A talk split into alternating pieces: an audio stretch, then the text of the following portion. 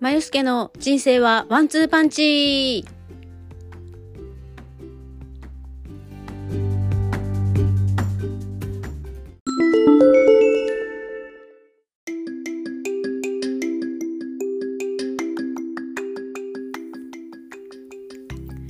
こんにちは、まゆすけです。えー、1月の19日の、えーもうすぐお昼になります。今日は風もなくて穏やかな感じで、えーすごくね、えー過ごしやすい感じですね。寒くもないですねそんなにね。うん。なんか先先日の火曜日の夜がものすごい強風で私あの風に煽られてつまずいてコンクリートに膝をブチッとぶち打ち続けてしまってあの次の日めちゃめちゃ痛かったんですけど、あの、驚異の回復力で、もう今は全然平気になりました。触ったらちょっと痛いかなぐらいですね。もうほんと最初は、あのーなんかね、響いちゃったかなっていうぐらいすっごい痛かったんですよね。股関節まで響いて、もう歩くのちょっとしばらく、もう強風の中うずくまるって感じでね、あの、駐車場のコンクリートの上でうずくまってたんですけど、まああの、今は全然大丈夫です。はい。で、まあそんな話ではなく、今日のね、タイトルにあるように、まあ世の中、体にいいっていうことを多すぎないっていうのと、逆に体に悪いことっていうのも多すぎないっていう話をね、ちょこっとしようかなと思ってます。で、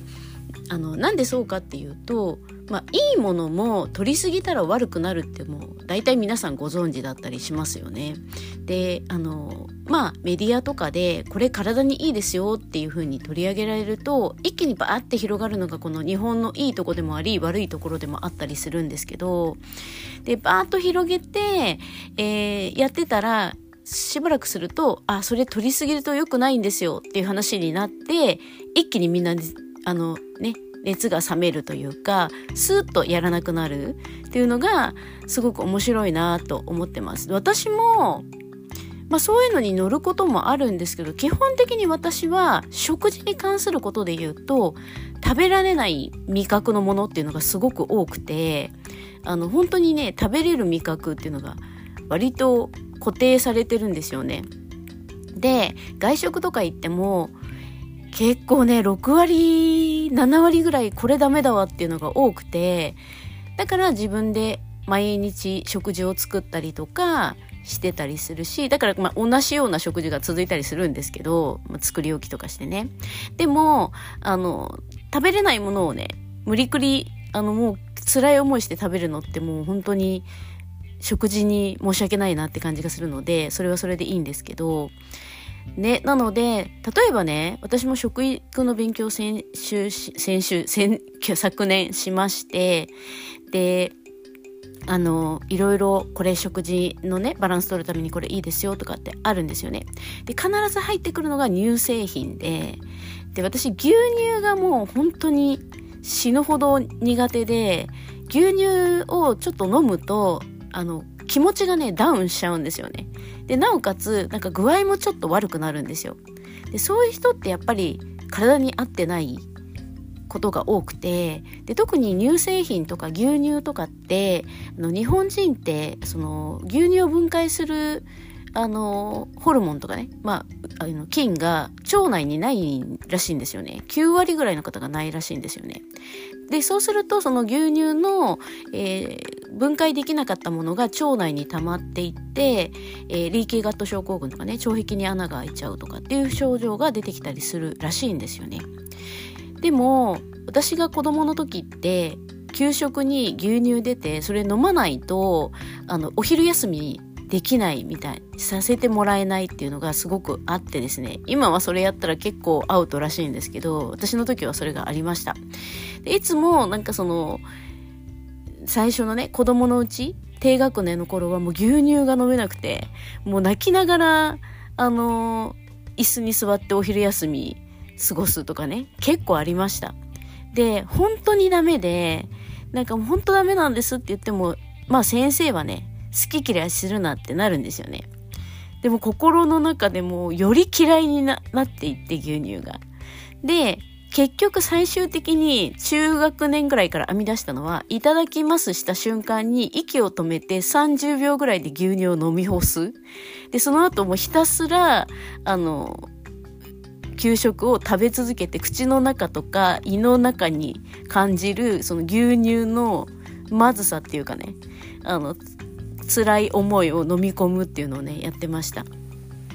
そうなんですよ。だからもう結構ね、子供に好き嫌いするなって言って、まあ食べ過ぎ嫌いは良くないと思うけど、あの、食べたらちょっと本当に具合悪くなるとかね、気分がローになっちゃってダメっていうのは無理に食べる必要ないなって私は本当に今思います。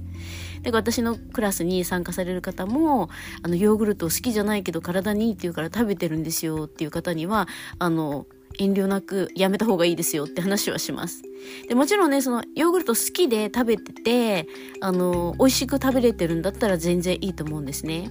ただ、あの、あの牛乳とかね乳製品でヨーグルトとか嫌いなんだけど世の中的に体にいいって言うから食べてるっていうのはあの結局こう嫌いっていうかね味覚に合わないなっていうのは体の中にも合わないことが多かったりするので食べなくてもいいと思いますっていう話をねしました。で私もあのそんなことを言いながらヨーグルトは体にいいって言われて結構3年間ぐらい毎日欠かさず食べてたんですけどあの昨年ね分子栄養学を勉強してでその時にカウンセリング受けた時にあのまあ、牛乳苦手なのになんでヨーグルト食べてるんですかっていう話になってまあそういう言い方じゃないですけどね。なってあのやめてみたんですね思い切って。だから全然調子いいです逆に。なのであの本当に皆さんもこれ体にいいって世の中的に言ってるから食べなきゃなみたいな感じで食べてるものはあの食べなくてもいいと思います。っていうのをねちょっと言うと語弊があるのであの、まあ、そういうことを言うとクラスの中で言うとね結構それをあの信じてやってしまったがために体調悪くなりましたっていう方もたまにいらっしゃるのでそこはもう自己判断でお願いしますっていう感じなんですがねだから世の中的にいいなっていう。で例えば、まあ、商品名とかっていうか、まあ、種類で言うと蜂蜜すごく体にいいですよねっていう話があるじゃないですか。で上白糖は体に良くないから取らない方がいいっていうふうにね、なりますよね。でもちろんね上白糖は取りすぎると本当に例えば花粉症とかの症状があの悪化してしまったりとかっていうのがあるらしいんですよねそのエビデンス的にねあったりするんですけどあのでもちょっとは取っても大丈夫だと思います。逆に言うとその取っても負けない体を作っていけばいいって話なんですけどでまあ私はあの前もねちらっとお話ししましたようにあの有機野菜とか無農薬野菜とか無農薬の商品とかって結構割高であの生活する上でそんなにたくさんは取り入れられなかったりするんですよね。なので、まあ、お野菜とかは近くのね、あの支援物資隊が私の周りには農家さんとか畑趣味でやってる方いっぱいいて、あの、いつも帰ってくると玄関に野菜が置いてあるっていうのね、よくあるんですけど、まあ、それ以外のお肉とか、なるべく添加物少なそうなやつとかね、あの、お肉屋さんで買うとか、いうのはやってますけど、あの、それもやっぱ割高なね、部分も出てくるわけですよね。なので、私は調味料だけ、えー、まあまあ、あの、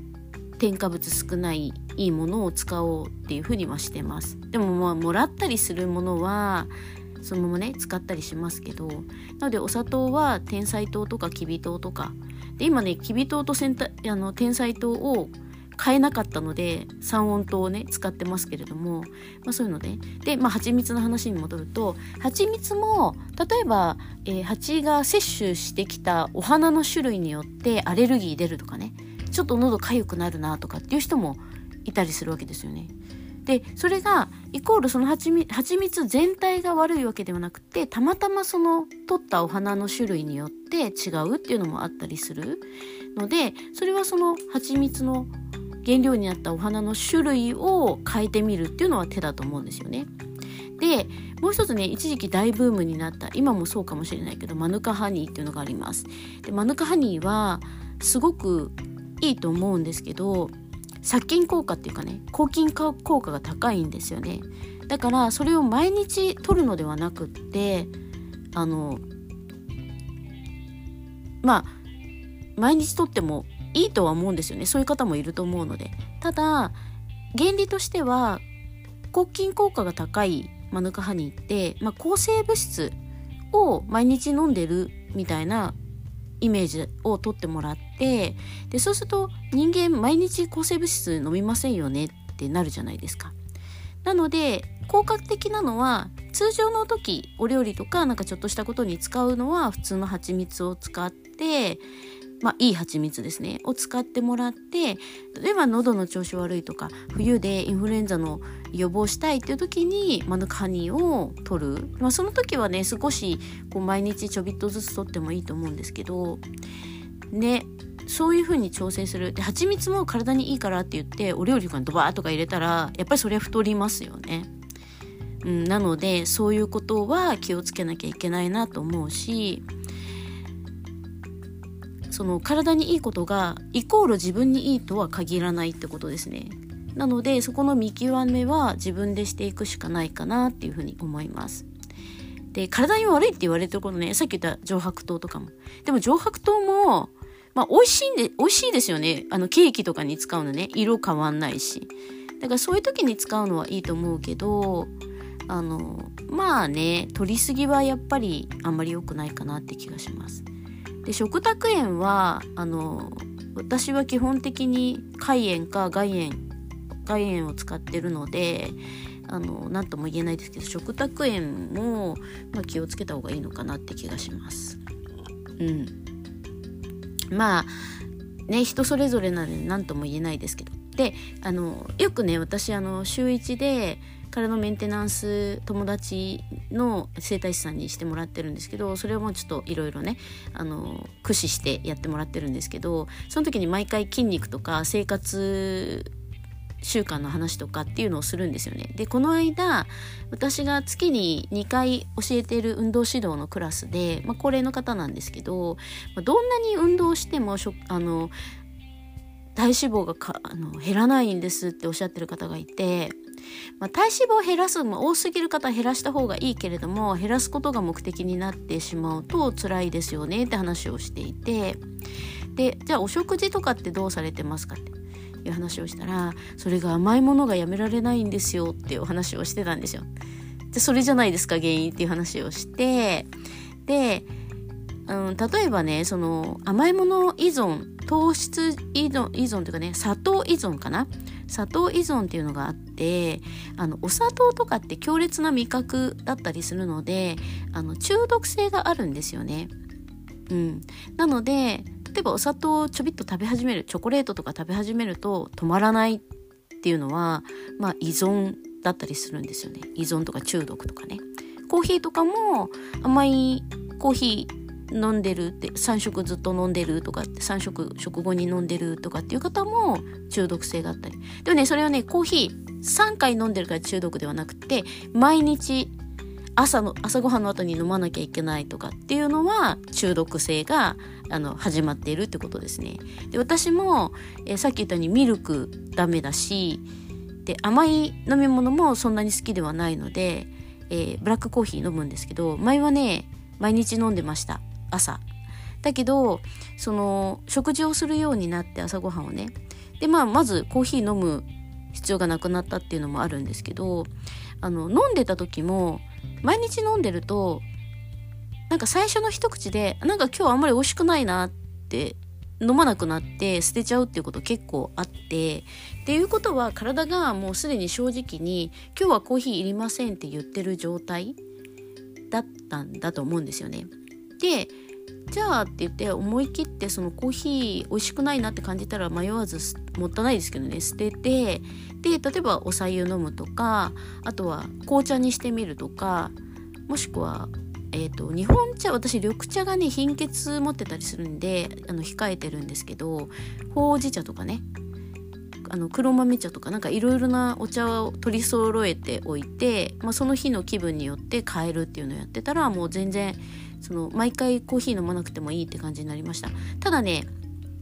結構ストレス溜め込んできて溜まってくるとあの何て言うんですかあの飲み始めて飲み始めるとずっと飲んでるっていう風にはなります。なのでその辺がね結構中毒性ってまた巡り巡って戻ってくるなっていうのもあります。うん、なのでそういう部分とかねそうなんかちょっと話があちこち行っちゃってますけどそういうことです。あまあそんでその方がねケーキとか食べちゃうんですよって話ケーキなんてあのバターと砂糖じゃないですか。油と糖分じゃないですか。そりゃ脂肪になっていきますよねって話をしてでお食事とかってどうしてるんですか？っていう話をして、まあ、タンパク質とか足りなかったり栄養素が足りなかったりするとあの糖依存になっていきやすいんですよね。なのでお食事どうですか？って話をしたらもうタンパク質も毎朝1日これだけ取ってくださいっていうのをグラムを測って食べてますと。なるほど。で煮物とかお料理にお砂糖は一切使いませんと。なるほどってなるわけですよね。多分それが原因もあると思いますっていう話をしてであの結局お食事って楽しくバランスよく取るっていうのがすあのまあ私の中では全てなんですよね。でまあ、苦手なものが多いから余計なんですけど彩り気をつけたりとか味付けちょっと気をつけたりとかももちろんしますけどでもめちゃめちゃね甘いあのかぼちゃのにたの食べたいと言った時はちょっとお砂糖多めにしてみたりとかするわけですよね。であのお砂糖絶対使いませんみたいなことをやってるとじゃあお砂糖を料理で使ってないからお菓子で食べてもいいんじゃないみたいな雰囲気になってませんかっていう話をしたら、あ、でもそれはあるかもしれませんっていう話で、じゃあまずそこから改善しましょうと。でもちろんドバドバお砂糖を入れてあの煮物とか作ってくださいってことではないけれども例えば今まで甘みがあまりないお野菜の甘みだけであのどっちかっていうとしょっぱいものっていう風になっていたとしたら結局塩分取りすぎてる可能性もあるわけですよね。薄味とはいえ甘みもない塩味もないだったらやっぱり食べ食べるのね楽しくないじゃないですか。なので少し甘みも入れる、まあ、みりんちょっと多めに入れてでお砂糖ちょびっと入れてみるとか、まあ、そういうなんか料理にもお砂糖ちょっと使ってるっていう意識が出てくると甘いもの少し控えられる可能性も出てくるっていうのとさっき言ったように栄養バランスが偏ってたりとか足りない栄養素が大きく出てたりするとえ糖質依存とかねお砂糖依存とかになりやすくなります。あのエネルギーをね強烈に欲するんですよね。でなんか脳のシステム上こう甘さとかはねなんかエネルギーありそうみたいな雰囲気になるわけですよ。なのでそこの部分をしっかりと調整していきましょうかねっていうねお話をしました。うん、なんかね難しいですけどね甘いものとかね。そうで体に悪いことって思っちゃうから良くなくてあの体にいいものもあったりすあのいいものっていうかねコーヒー例えばさっき言ったコーヒーも私はブラックで飲んでるんですけどあのコーヒーってコルチゾールっていうストレスを感じた時に抗ストレスホルモンあの抗っていうのはあの抗うっていう字ね。抗ストレスホルモンとしてコルチゾールっていうのがあるんですけどそれはもうね毎朝出てるんですよ1日分ドバって。でそれをこう削って削っていくんですけど強烈にストレス感じるとあのドバッと出たりするんですよね。でそのコルチゾールが多く出てると、えっと、タンパク質とか分解しちゃうんであのすごく運動してたりとかして食事も気をつけてるけどコーヒーガンガン飲むとかストレスガンガンあるっていうとあの筋肉がなかなかついていかないっていう症状になってきたりします。うん、なのであのコーヒー飲む時は、まあ、私のねお友達が案内してくれた、まあ、黒糖をちょっと入れて甘みを入れてブースターにしてエネルギーに変えるとかいうね方法とかもあったりするのでそれはそれで良かったりするんですよね。でも中毒性があるのであの大量に飲まないとかっていうのはね大事ですけどなのでその辺をね少しあの見ていただけるといいのかなと思います。そうだからこうメディアの情報にあの流されすぎてしまうとやること多くなりますよね。一時期あのなんか例えばお茶のねこのお茶を飲むとこういう病気予防になりますよみたいなのがあったらしいんですよ私ちょっとそれみあの見てないのでわかんないんですけど私のクラスに参加された方があのお茶のねこのお茶はこうでこのお茶はこうでっていうのをこの間やってて飲むお茶が多すぎてあのお腹があのチャポチャポになっちゃうよねって話をしてたんですよね。でそれ全部を予防しようとするからそうなるわけであってどれか自分で気になるやつを飲んでみたらいいんじゃないですかって話をしたんですけどねだって別に全部が全部その予防するってなかなか難しいですよねお茶だけで予防するって。なのであのまあね運動適度にして美味しくお食事して偏らないように、バランスよく食べたりとかしてあの普通に生活してたら、まあ、元気に過ごせるんじゃないかなって気がします。はい。今日ね、ちょっとなんかあちこちに行きながらお話ししましたけど、まあ世の中ね、あの、い体にいいこと、悪いことっていう情報がたくさんあるので、その中のどれを選別するかっていうことで、あの、自分にとってどれがいいか自分にとってどれが悪いかっていうのを選別していく体の感覚とか心の感覚っていうのを育てる必要があるのかなっていうふうに思います。はい。ということでね、今日はこれからちょっとお出かけしまして、えー、いろいろ行ったり来たりしてきますので、えー、この辺で終わりにしたいなと思います。では、また来週。